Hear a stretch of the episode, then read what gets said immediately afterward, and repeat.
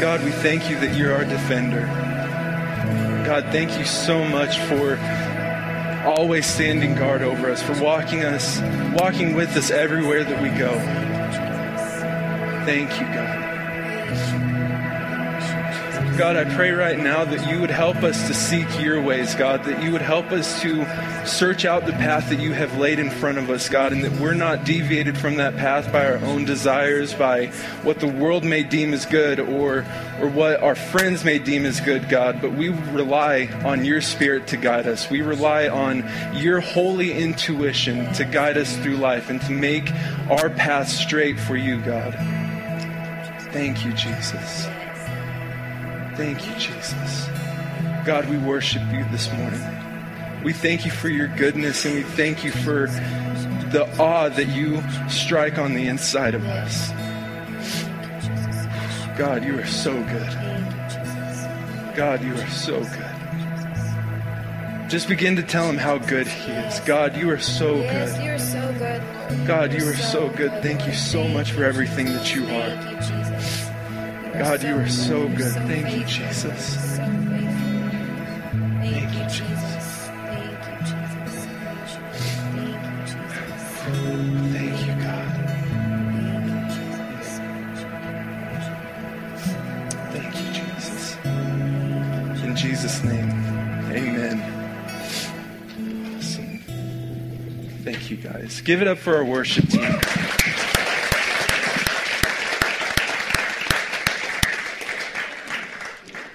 Right, y'all can go ahead and be seated. My eyes are sweaty. Give me just a second. oh, my goodness. Thank you, James. Worship team, thank you guys so much. I love our worship team, don't y'all? And um, I, I want to take a moment to brag on our worship team because they do such an amazing job of leading us into the presence of God. And uh, it may be a little bit funny because I am on the worship team. I think I'm part of a great team. but yeah, amen. But I'm super thankful to be a part of that team, and I'm super thankful that uh, I get to be led by someone like Kirsty. Oh, angry baby, good night. I'm thankful that we have a leader like Kirsty. She's incredible. So, all right. Well, how's everybody doing this morning? All good, awesome. I'm glad to hear it. That makes me super happy that everyone's happy. I'm warm. I'm going to take this off. I'm sorry. Give me just a second. Well, while I'm doing that, thank you, James. I appreciate you. Um, I would like to welcome our online audience. Thank you all so much for joining in this morning. Even though that you aren't here in person, we still consider you guys a part of our family. Thank you so much for inviting us into your homes or into your vehicles as you travel. Uh, wherever you are, thank you for inviting us in. Also, I want to invite or welcome our uh, satellite church in California, Kingdom Ranch. Give them a round of applause. We're so thankful and we're so blessed that we get to come into your house this morning and that we get to uh, be a part of your family. And we're so glad that you're a part of our family here at N3C. Thank you so much for being here and thank you for partnering with us. We love y'all. Next order of business. Uh, I want to honor the pastors and the mother and father of this house and my mother and father, uh, Pastor Darren and Lynette. They aren't here this morning, but they're tuning in online. Uh, they told me that they would be, so they better be. Uh, but I want to bring honor to them because they are the whole reason that this is what it is. Um, from they started in a hotel 20 some years ago uh, 21, coming up 22, I think. No, I don't know. It was 20 years ago, about the same age as me, somewhere around there. But they started in a hotel and built up to where we are now in our own building that we own. So uh, they've built an amazing foundation, and I just want to bring honor to them really quick. So if you would give it up for your pastors. Mama, Daddy, I love you. Thank you for tuning in. All right, so my name is Rhett Gleghorn. If I didn't get a chance to uh, meet y'all, or if you are new to this church, I am the son of Pastors Darren and Lynette Gleghorn. Um, I am so honored and so blessed to be in this position uh, that mom and dad would entrust me with uh, their their platform and their uh, their church that they've built. I am very, very honored to be here, and I appreciate every single one of you for joining us this morning, even though that y'all could be wherever, wherever else, um, doing whatever you want to do, laying in bed, sleeping, getting breakfast, whatever. You guys chose to be here this morning, and thank you for that. I really appreciate all of you. So, why don't we just jump into the message today? That sound good? Awesome. So, as I mentioned before, I am on the worship team here in 3C, and I have been on the worship team for close to eight years. I am 21 years old. I joined whenever I was 14, and I love being on the worship team. Worship is something that is very uh, important to me. It's something that I find a very intimate experience, and I love the opportunity to be on the worship team. And whenever I first joined the worship team, like I said, it was a chance for me to have an intimate moment with God and to have that, uh, that time with Him where it felt very personal. Another thing was that I got to be involved in the church. I got to be involved with what my parents had built. And that was something that was very important to me that I got to be involved with that somehow. And another thing that I really enjoy about worship, selfishly, I love to play my guitar. so, so that was just an opportunity for me to be like, hey, I can play my guitar and worship at the same time. That's cool with me. So that was the reason why I joined the worship team. Um, I found worship is something that was very uh, fulfilling to me. It was an intimate time with God, and it was a chance to be in this really special place with Him. And what was really cool is that worship opened a lot of doors for me. I was able to, uh, instead of going to college, I was able to do an internship at a church in Texas. And I interned directly under their worship leader, Jack Lawson. The church is Dayton Christian Center. Uh, they're based out of Dayton, Texas, which is northeast of Houston by about an hour. Um, and just a quick plug if you guys want more sermons or amazing words from people uh, that you want to listen to throughout your week, Dayton Christian Center is amazing. They are led by an, an awesome pastor, David Hilton. Uh, so, just a quick little commercial break, then we're back to our regularly scheduled program. so, I interned directly under Jack Lawson, their worship leader. And at the time that I left for Texas, I felt like there was something missing in worship for me. At the time, I'd been doing worship for probably about four or five years. I think if my math is correct, I wasn't good at math. I got a C in math, so check it if you want.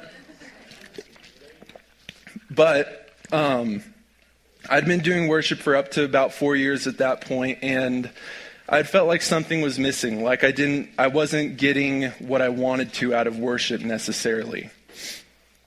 And because I felt like I wasn't getting anything out of worship, I felt like some Sundays I was coming and just going through the motions. That worship was just part of the Sunday routine before we got into the Word to kind of ease everybody in to know, to you know, like uh, what is it? Break the ice. That's what I'm trying to look for. That was kind of my thought whenever I got into this season of where I didn't feel like I was getting anything out of worship. And that's not to say that I didn't enjoy worship anymore. Because I did. I really enjoyed worship and I enjoyed getting to have those intimate moments, even though that they were uh, not happening every Sunday. And I was in the middle of the season whenever I moved to Texas. And whenever I moved to Texas, I found out that I was missing something in worship. And it wasn't that something was missing, I was missing it. And what I was missing was my approach to worship. My approach to worship wasn't what it should be. I had my concept all wrong. So, my concept of worship was this. When I enter into worship, It's a time for me to get into the place to receive from God. And my whole goal in worship was to get some sort of revelation, to see people worship, to somehow receive something from God to let me know, hey, I'm doing the right thing. Like, you're playing your guitar so good today. Like, you're really leading people into worship. You're really nailing those lead lines. That's really helping people worship, you know? That's what I was wanting to get out of worship, something that made it feel like it was worth my time to be there almost. I know that I'm kind of tattling on myself just a little bit, and that's totally okay. I'm, I'm totally meaning to do this. Don't worry. All part of the plan. uh, but some Sundays that would happen. I would be excited whenever I'd feel God move, and I nailed my lead lines. I was practicing. I did awesome that day. I know, wrong attitude, right? I was like, I saw people worshiping, they're raising their hands, they're being receptive in the way that I saw fit. Well, I feel like that sometimes we can get lost in that as a church body. That we come into church, we get our coffee, we sit in our chair, we wait for the opener, and whenever the opener comes up, they give a great word, starts to break the ice a little bit, right? And then we stand up and we get into worship. And worship is great. I mean, God shows up, He moves, and He does all these amazing things. We get to see miracles. We see people laid out, splatted on the floor, sucking rug, doing whatever. And we're happy. Worship ends. We sit in our seat and we listen to the message. Praise God. Hallelujah. Let's beat the Methodists to the buffet. Right? Well, what happens whenever we don't experience God that way in worship?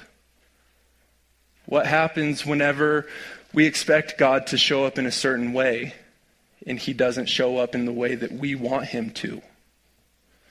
We enter into this place where we're disappointed or we feel like our worship has gone stale or we don't understand why God isn't showing up because we're doing everything. We played the same songs as that one weekend whenever God did show up. Why isn't he here? Maybe we miss him. That's exactly where I was at. And I, I would leave disappointed, to be 100% honest. I was disappointed that I didn't feel God the way that I wanted to feel him. And I would, I would be kind of upset because I was like, I show up early, I learn my parts, I do everything that's considered right, but it feels like God didn't even show up. Well, in Matthew 18 20, it says that God is in our midst all the time. Where two or more are gathered, He is in our midst, right? So He's here always. We don't have to invite Him in, He's already here, correct? Well, the reason that I was feeling that way is because I was feeling that I was worshiping for my sake, not for God's sake. I was worshiping because I wanted something or I wanted to get God to move in a certain way. I was worshiping to give to get something from God, not to give something to God. So that's what I'm preaching on today is our posture and our approach to worship. I was listening to uh, my music on the way to church this morning. I was a mess all morning. I was crying in my truck. I'm crying during worship this morning. But I was listening to Brandon Lake's song Gratitude. And that song is the epitome of worship to me. It's saying, I could sing these songs, I could, I could do all of this, I can go through the motions, but how do I truly express all my gratitude? And he says, I, I have no choice. I just lift up my hands and praise you again and again. That's what worship is. Reality is, is that worship is not for us. Worship can be edifying, and worship can help fill us up in times of need, but the actual point of worship is to glorify God and to magnify Him. If you would turn to Psalms 95. And Psalms 95, David is accredited with writing Psalms 95. Uh, David wrote about 75 Psalms in, in the book of Psalms. I'm saying Psalms a lot, Psalms, Psalms, Psalms. David is accredited with writing 75 books of the Psalms. And this is one that he's accredited with writing to. And in the Passion Translation, this psalm is titled, It's Time to Sing. And this is what it says in verse 1. It says, Come on, everyone, Let's sing for joy to the Lord. Let's shout our loudest praises to our God who saved us. Everyone come meet his face with a thankful heart. Don't hold back your praises. Make him great by your shouts of joy. For the Lord is the greatest of all, King God over all other gods. In one hand he holds the mysteries of earth, and in the other he holds the highest mountain peaks. He's the owner of every ocean, the engineer and sculptor of earth itself. Come and kneel before the Creator God. Come and bow before the mighty God, our majestic Maker. Let's pray real quick. Dear Heavenly Father, we thank you for this day and we thank you for everyone getting here safely. God, we thank you for the word that's about to come forth. Lord, I pray that you will just flow in this place. God, we pray that you will uh, let every word that's supposed to be heard uh, be heard, Father God, in every word that's not supposed to be heard, that I'm not supposed to say in this moment. God, I pray that you will let it fall on deaf ears. God, we thank you for your goodness and your mercies that follow us every day. In Jesus' name, amen. So, whenever I read this psalm, Psalm 95, I noticed that it's pointing to the amazingness of God and it's showing how powerful He is and how wonderful and awe striking God is. And bottom line, all in all, it's saying that God is good. Another thing that I kind of gathered from this was that it's not saying sing to God because he'll make you feel better. It's not saying sing to God because he just might give you the thing that you've been wanting for all this time in worship. Give thanks to God because your elbow's hurting and you want your boo boo to be healed. That's not what it's saying. It's saying give praise to God because he is good. The sole purpose of our worship is to bring adoration to Father God and to praise him because of his goodness and because we are in his presence.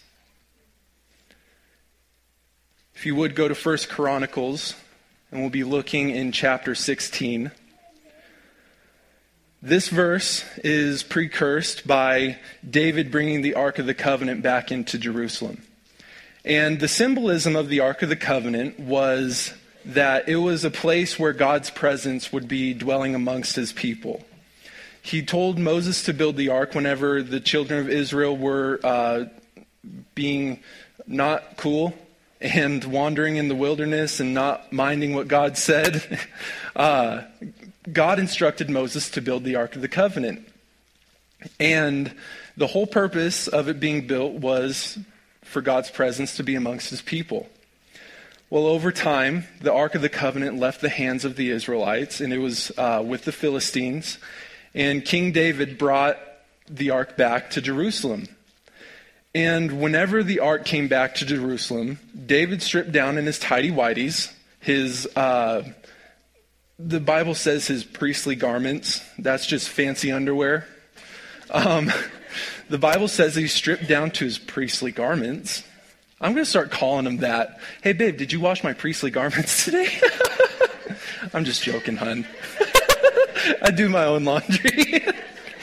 uh, but it says that he stripped down to his priestly garments and he danced and he sang and he worshiped as the ark was coming in to Jerusalem.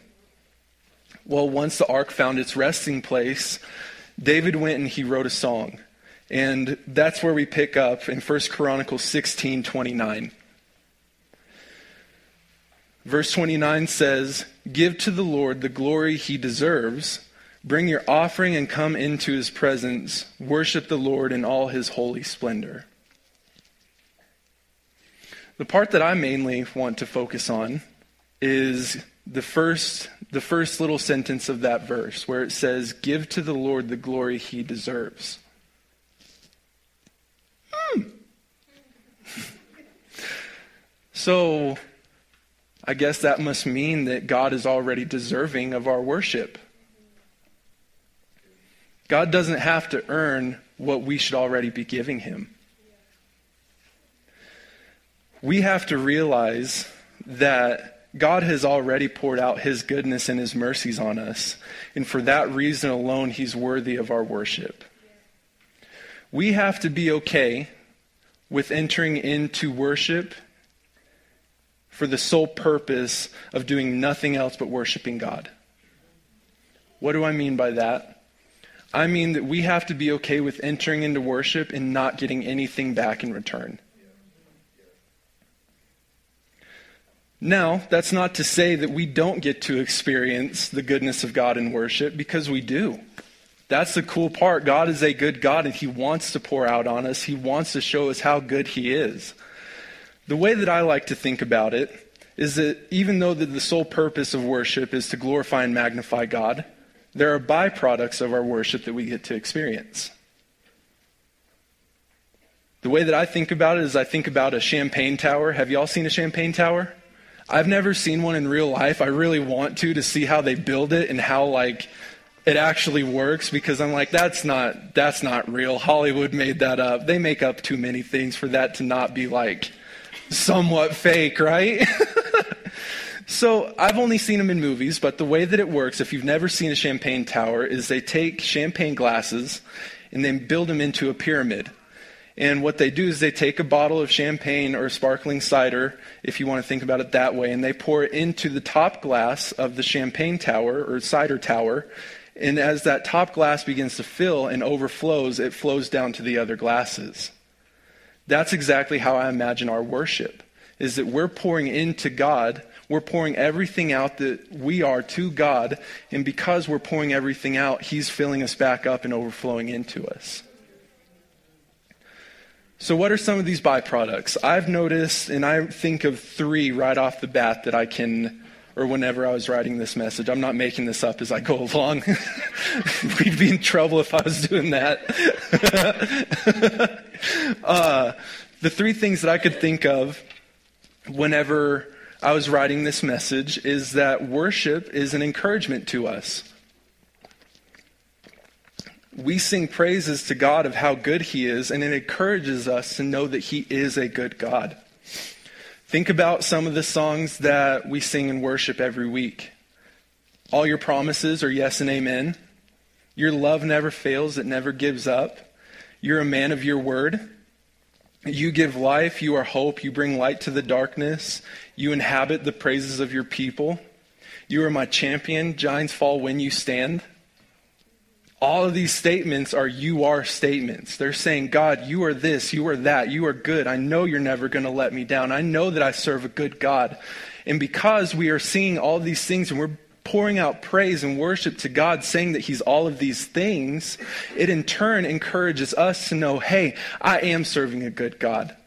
I'm serving someone who's going to walk beside me no matter what, whether the crap is really thick or whether it's real thin whether doo doo is hitting the fan or whether life is great, He's walking with me and He's never going to let me fail. He's going to walk with me. He's going to keep edifying me and He's going to help me through this life.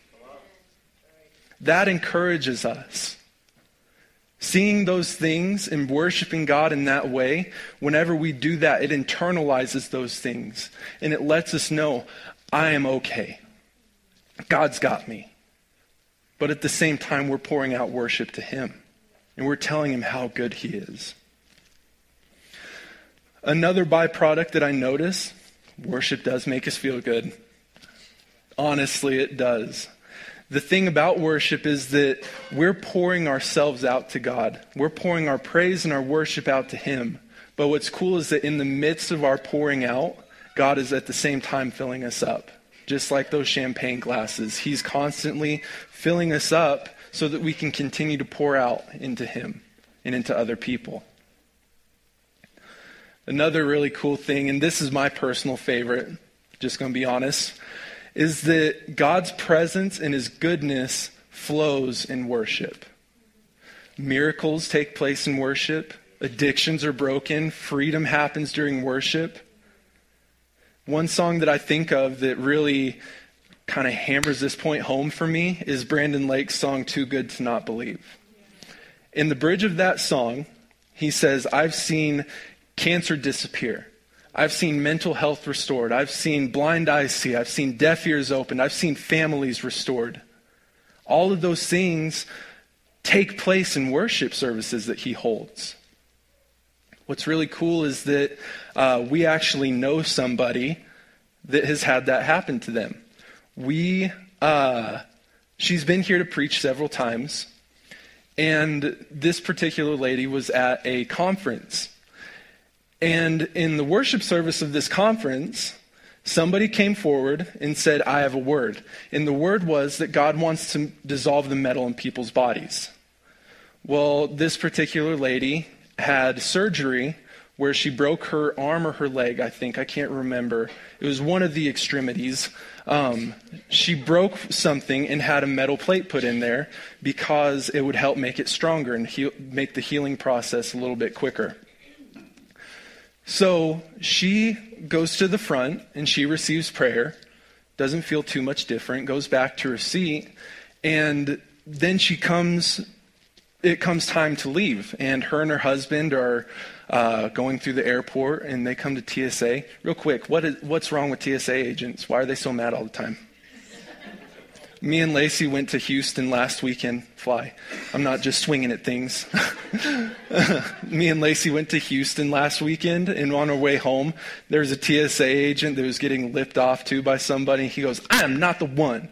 You, if you want to mouth off to somebody, go find someone else, because I am not the one. I was like, ooh. Someone's about to get uh, taken away in an airport security car. Oh no. but she gets to TSA. Back to the story. Back to actually what I'm talking about. Uh, uh, she gets to TSA, and the TSA agent asks her, Do you have any metal in your body? She says, Well, I don't know. Ma'am, how do you not know? I don't know. How do you not know if you have metal in your body or not? She says, I don't know. And he says, You know what? Whatever. Go ahead and go through the, go through the metal detector. She goes through the metal detector, and there's no metal in her body. That reaction was what I was expecting from everybody. Hold on one second. She goes through the metal detector and there's no metal in her body. God is good. Just joking. but that's what we get to experience in worship. We get to experience all three of those things from encouragement to feeling good, and then we get to see God's miracles and His goodness flow in worship. All of these things can happen, but first we have to worship God and we have to magnify Him. Before I can be edified, God must first be glorified. I came up with that on my own. I, I, wrote that down myself. I don't know, somebody probably could have said it, but I'm going to claim it because I thought of it. I didn't think, hey, this person said it. No, I thought of it. Before I can be edified, God must first be glorified. Now, what changed my perspective on worship was this. I was in Texas and I was sitting at Jack's computer. I was editing a sermon and I was dozing off. Not dozing off. What is it? Uh, yeah, zoning out. Thank you. I was zoning out and I looked down at the bottom left hand corner of, com- of his computer and he had a sticky note there and I read the sticky note because I'm nosy. and the sticky note said, Be careful not to adore the expression of worship more than who you are worshiping. Amen. Ow. wow. That's that's profound, Jack Lawson. If you're watching this or if you ever come across this, profound. Honestly. So I took a picture of that sticky note I sat on it for a few days, thought, uh, thought on it, you know, wondered what that meant. You'd think that I'd know what it meant, but I didn't. so I asked him. I came back one of those days and I said, Hey, what's that sticky note mean on your computer? And he proceeded to tell me this. He said that whenever he leads worship, that his sole purpose his only purpose is to be there to glorify God and to worship Him. It doesn't matter what's going on in his life. It doesn't matter what his circumstances are, how he feels. It doesn't matter how receptive people are in the audience. Do, in the audience, it doesn't matter if people are raising their hands on their face, jumping up and down, singing, yelling, doing whatever. That doesn't matter. His only purpose and his only want in worship should be to worship God, to glorify him, to magnify him. That's what changed my perspective on worship.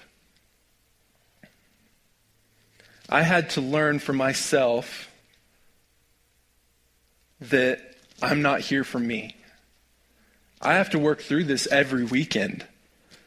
I'm just going to be honest. I still work through it because I come to worship and I'm like, okay, I want God to show up and do miracles. I want Him to, uh, you know, heal people. I want Him to splat people out on the floor. You know, I want Him to do all these amazing things. But that's not my job to tell God how to show up and do His job. My job is to come here and humble myself and to get before God and say, God, you are good. You are so good. You are worthy of everything that I'm pouring out right now. And you are so worthy of everything that I am. I'm going to pour out myself on you and I'm going to worship you no matter what my circumstances are. If you would turn to Colossians 3. So, just so that y'all know, this is not supposed to be a condemning message. I want y'all to know that because it could come across that way, but I want you to know that I'm working through the same exact stuff too at the same time that I'm ministering this. And I've said it a lot of times is that God seems to have me minister on things that I'm currently working through. So I want you to know that I'm not ministering this to be like, you got to worship better. That's not my heart at all because I need to worship better. I need to prepare myself better. And I, what I want to do is I want to help us to walk walk in in our relationship with God better. You know what I mean? And I want us to be moving forward as a church, as a church body and as a collective. So just know that I'm not preaching at you. I'm learning with you. That's what I want to be taken away from today is that this is something to help better all of us. So give me a thumbs up if we all got it. Sweet! Nice. All right, so are we in Colossians 3? Awesome. We're going to start in verse 16. In verse 16, it says, Let the word of Christ live in you richly, flooding you with all wisdom. Apply the scriptures as you teach and instruct one another with the Psalms and with festive praises, and with prophetic songs given to you spontaneously by the Spirit, so sing to God with all your hearts. Continue in 17. Let every activity of your lives and every word that comes from your lips be drenched with the beauty of our Lord Jesus, the Anointed One, and bring your constant praise to God the Father because of what Christ has done for you. Real quick, I want you to think about something. Colossians 3:17 makes John 3:16 real. What do you mean, Rhett? Let me answer. Look at John 3:16 and uh, Colossians 3:17 back to back. I'm not trying to edit scripture. I'm not trying to rewrite stuff, you know, because I don't want God to strike me with a lightning bolt whenever I walk outside. but if you look at those two together, for God so loved the world that he gave his only Son, that whoever believes in him shall not perish but have everlasting life. Now look at 17. Let every activity of your lives and every word that comes from your lips be drenched with the beauty of our Lord Jesus, the Anointed One, and bring your constant praise to God the Father because of what Christ has done for you. That understanding right there, reading those together, is reason alone to worship God. God is worthy of our worship and our praise no matter what. Even if God never did a single thing again in this universe, He's already worthy of our worship. God's given everything for you. For me, for us. He's given us His Son. He's healed us. He's performed miracles that we probably don't even know about. Mean, how many times have we gone to a doctor waiting for a diagnosis and the doctor says, it's nothing? Who knows what that could have been beforehand? How many times have we been driving down the road and some ding dong cuts in front of you? Who knows? God could have prevented that. I'd like to think that He does, that He keeps us safe and He works for our good all the time. Because of that, He's worthy of our worship and our praise. So I want to pose a question. What is the motive of our worship? Do I worship to receive something, or do I worship simply because He is God? And even if God never did another thing for me, would I still worship? Hmm. That was an owie for me. I'm not going to lie. So, I have three points that I want y'all to take away from this message. The first point is that worship is a sacrifice. And I've noticed two aspects of sacrifice and worship. Do you want me to enlighten you? Yes. All right, cool. we have to be willing to worship no matter what. We can't worship based on how we feel. And we can't let our internal feelings or our external circumstances determine when or how we worship. The second aspect is that we have to be willing to receive to not receive anything in return. It's a, it's a sacrifice to worship because we have to be comfortable with that. We have to be comfortable with entering into worship for the only reason to be to worship God. That we don't get anything in return, but we're there to worship God. Now, like I said, God's a good God and He's going to pour out on us no matter what, right? My dad said something as we were going through my message, and he said, uh, You have to give up to go up. Man, that's profound, Dad.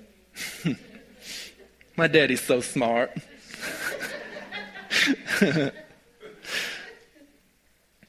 First point worship is sacrifice. Second point worship is vulnerability.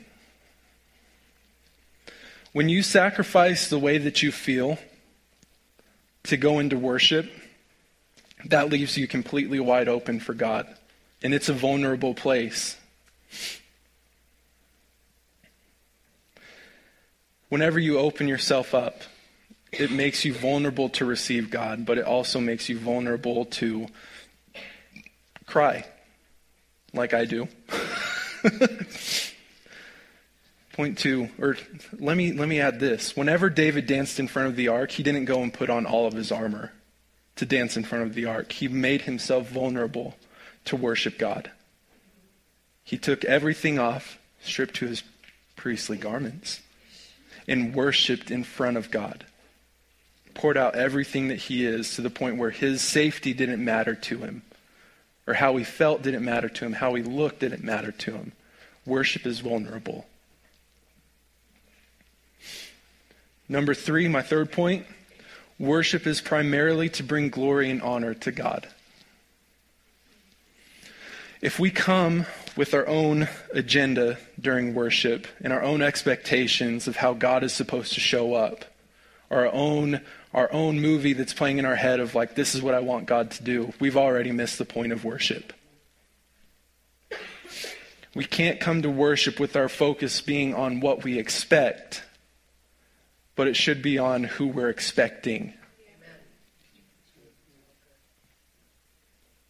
I came up with that right here on the spot.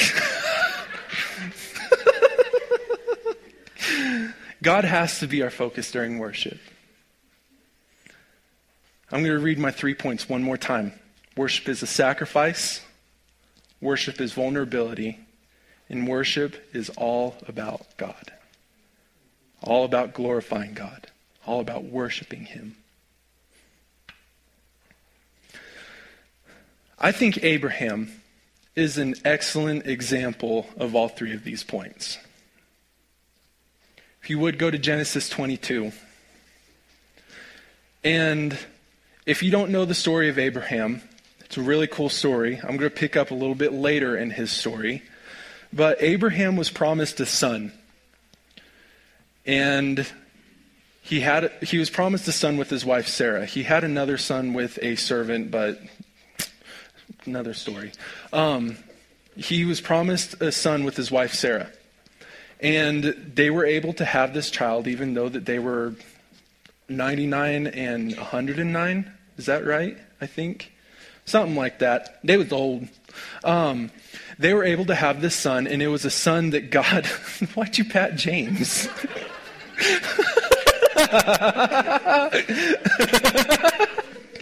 oh, anyways, uh, they had their son, and it was the son that God had promised Abraham that would father many generations. Abraham would father many generations, and they would come from Isaac.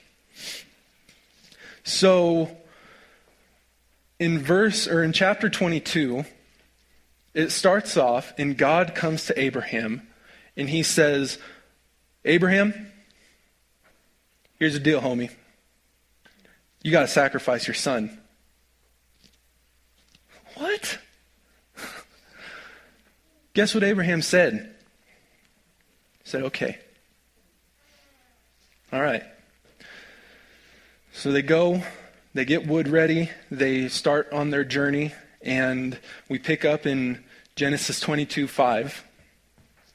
And in verse 5, it says, Stay here with the donkey, Abraham told the servants. The boy and I will travel a little farther. We will worship there, and then we will come right back. Abraham was willing to sacrifice the most important thing to him in order to bring glory and honor to God. That's that first point. He was willing to sacrifice whatever feelings that he had in that moment. And he said, God, whatever brings you glory, I'll do it.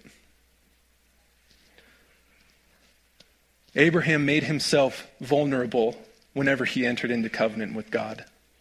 And whenever he made himself vulnerable, God asked him to do something that he thought God would never ask him to do. But still, Abraham said, Yes. Okay, God, I trust you. Lastly, Abraham was willing to bring glory and honor to God no matter what.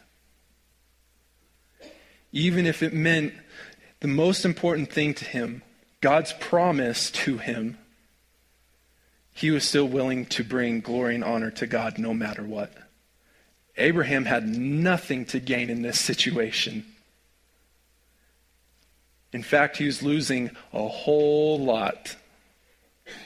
But he still said yes. And he said, Whatever brings you glory, God. Okay. You got it. If you don't know the rest of the story, I encourage you to go read it. But at the end of the story, Abraham goes up to the mountain. He lays Isaac down on the altar, ties him up, and Isaac understands what he has to do. And he gets ready to kill Isaac. And then God says, Wait, wait, wait, wait, wait, Abraham. I see your faith. I put a ram in that thicket over there for you.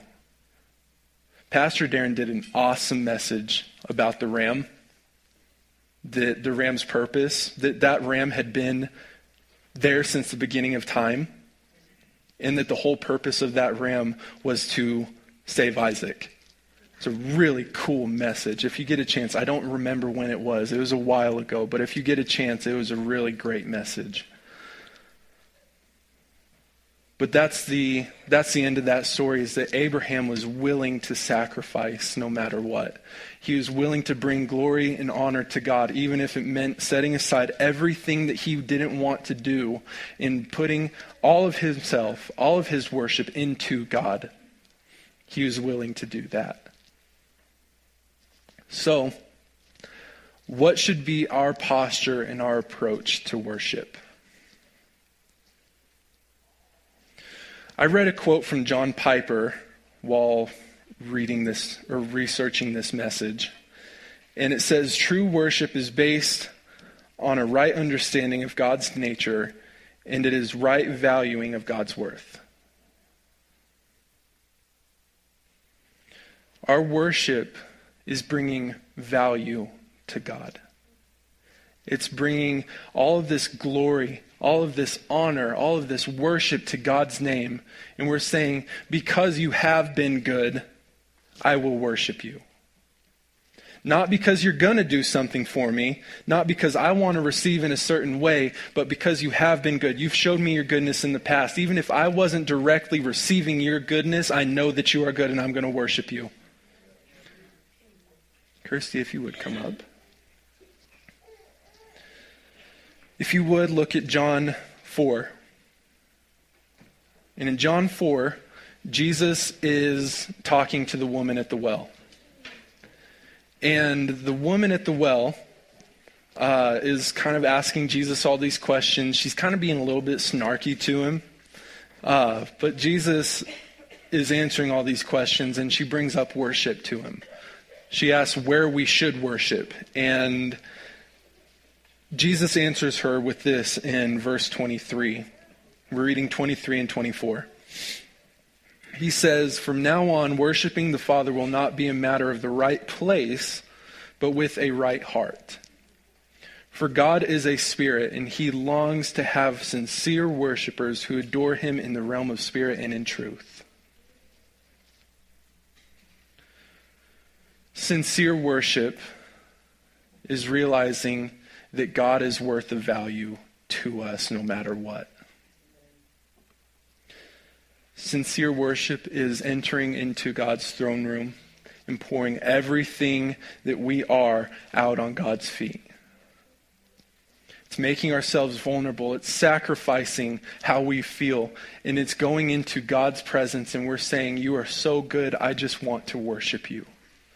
Whether I get something in return or not, I am going to worship you. And I'm going to do it passionately. I don't care if I look like an idiot to any other people. I'm going to sit here and I'm going to enter into this place of worship and I'm going to pour everything out that I am onto your feet, God. Sincere worship is knowing God's value and His worth, understanding His worth to us. So, at this moment, what I want to do is I want to enter into a time of sincere worship.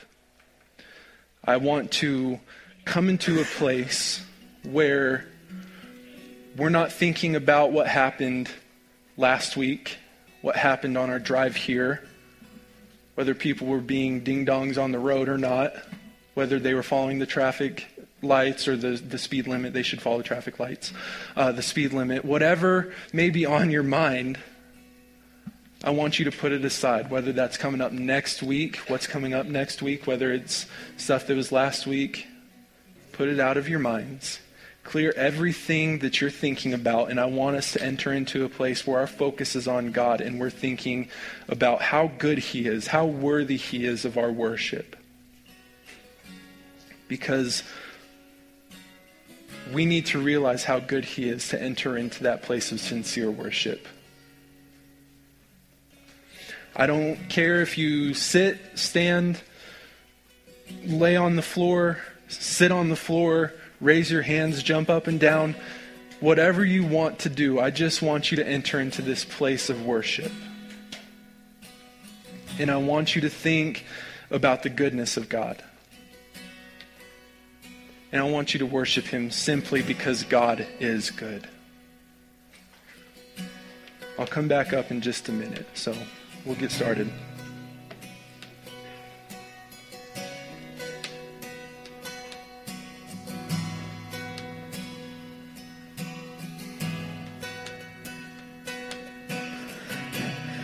When the music fades and I was stripped away, He'll simply come.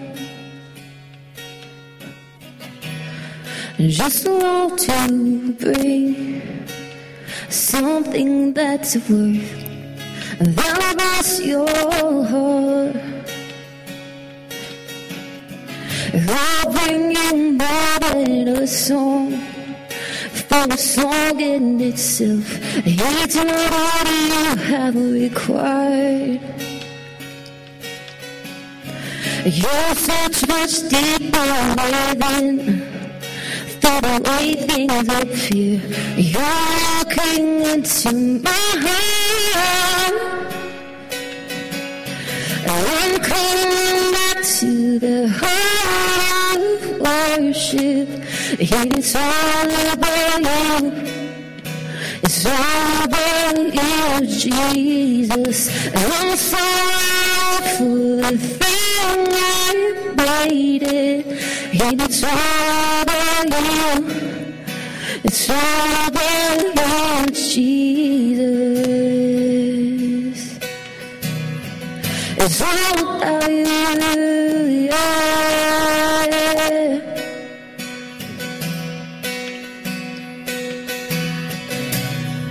Can't go by this life, but I one could express how much you deserve.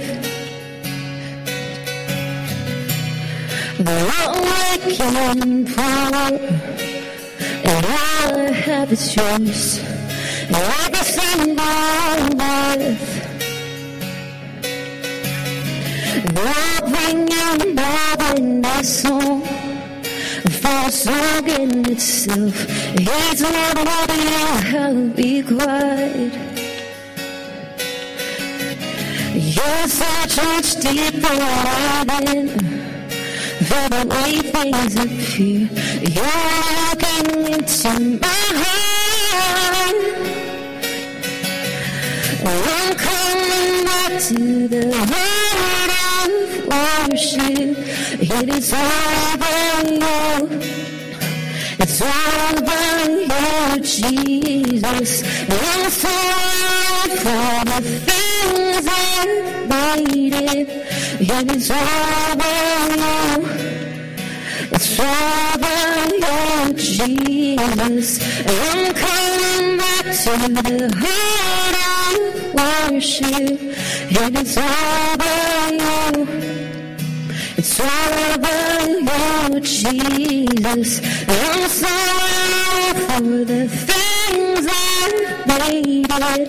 And it's all about you. It's all about you. It's all about you. It's all about you, Jesus.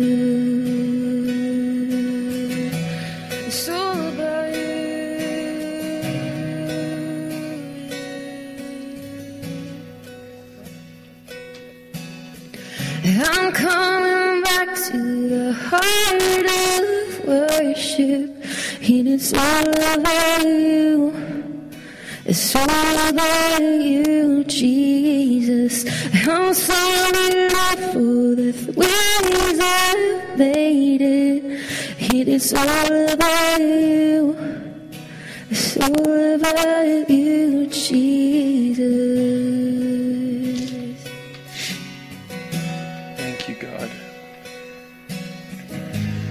God, we come before you right now. God, we thank you for your goodness and your mercies that have followed us every single day since the time that we were born, God. God, we thank you for showing us how good you are.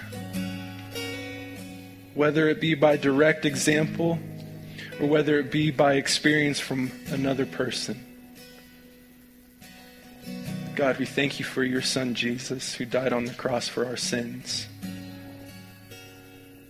If there's anybody in here that hasn't received Jesus as their Lord and Savior, now is the perfect time to do it.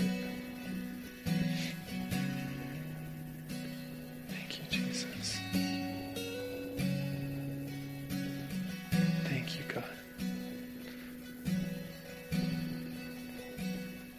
If you are receiving Jesus for the first time, if you would open your eyes and just look at me, just give me a little wave or something like that.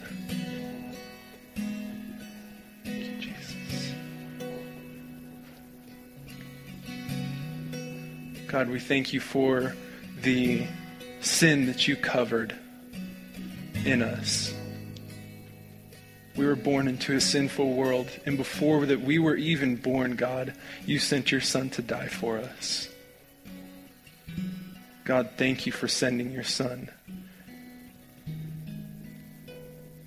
If there's anybody that's walked away from the path that God has chosen for them, the, the path that God has set them on, if you would just give me a little little look up here and give me a little bit of a wave. Thank you, Jesus. Thank you, Father. Thank you, Jesus. God, thank you so much for your goodness and thank you for bringing us back to your heart, Father God. God, thank you for giving us your Son to die for our sins, to be accepted into your kingdom, God, and to be accepted as part of your family. God, for that reason alone, we choose to worship you. We choose to. We're not obligated to. You don't command us to, but you ask for our worship. And because you ask for our worship, God, we choose to give it to you.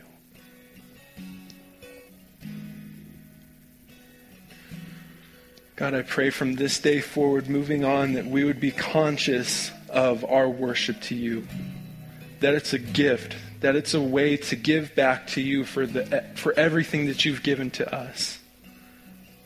God, I pray that we would be conscious of our worship, that we would be conscious of what we're going into worship with, what our heart is in the middle of worship, God. Thank you, Lord. God, thank you for your goodness and your mercies that flow every single day in our lives. God, thank you. That's all that we can say is just thank you. Just for maybe two or three minutes, I want to sit in a place where we just thank God out loud. We begin to just worship Him in this moment. Just start thanking Him. Thank you, Jesus. Thank you, Jesus. Thank you, God. Thank you for everything that you are. Thank you, Jesus. God, we thank you for your Son that died for us. God, we thank you for saving us.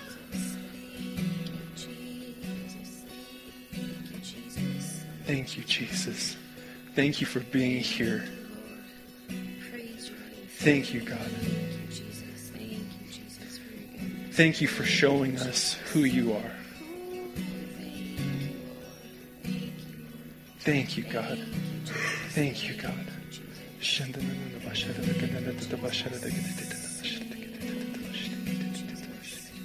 Thank you, God. Thank you, God. Thank you, God.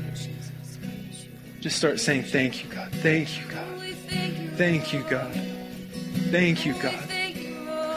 Thank you, God.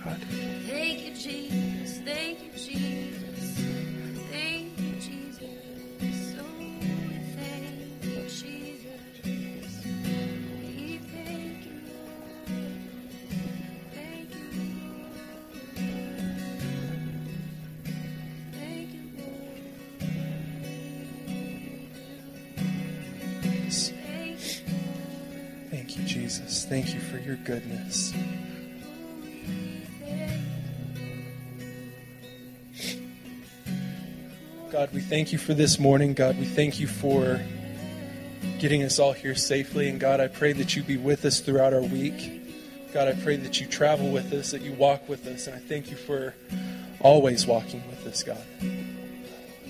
Thank you, Jesus. In Jesus' name, amen. Thank y'all.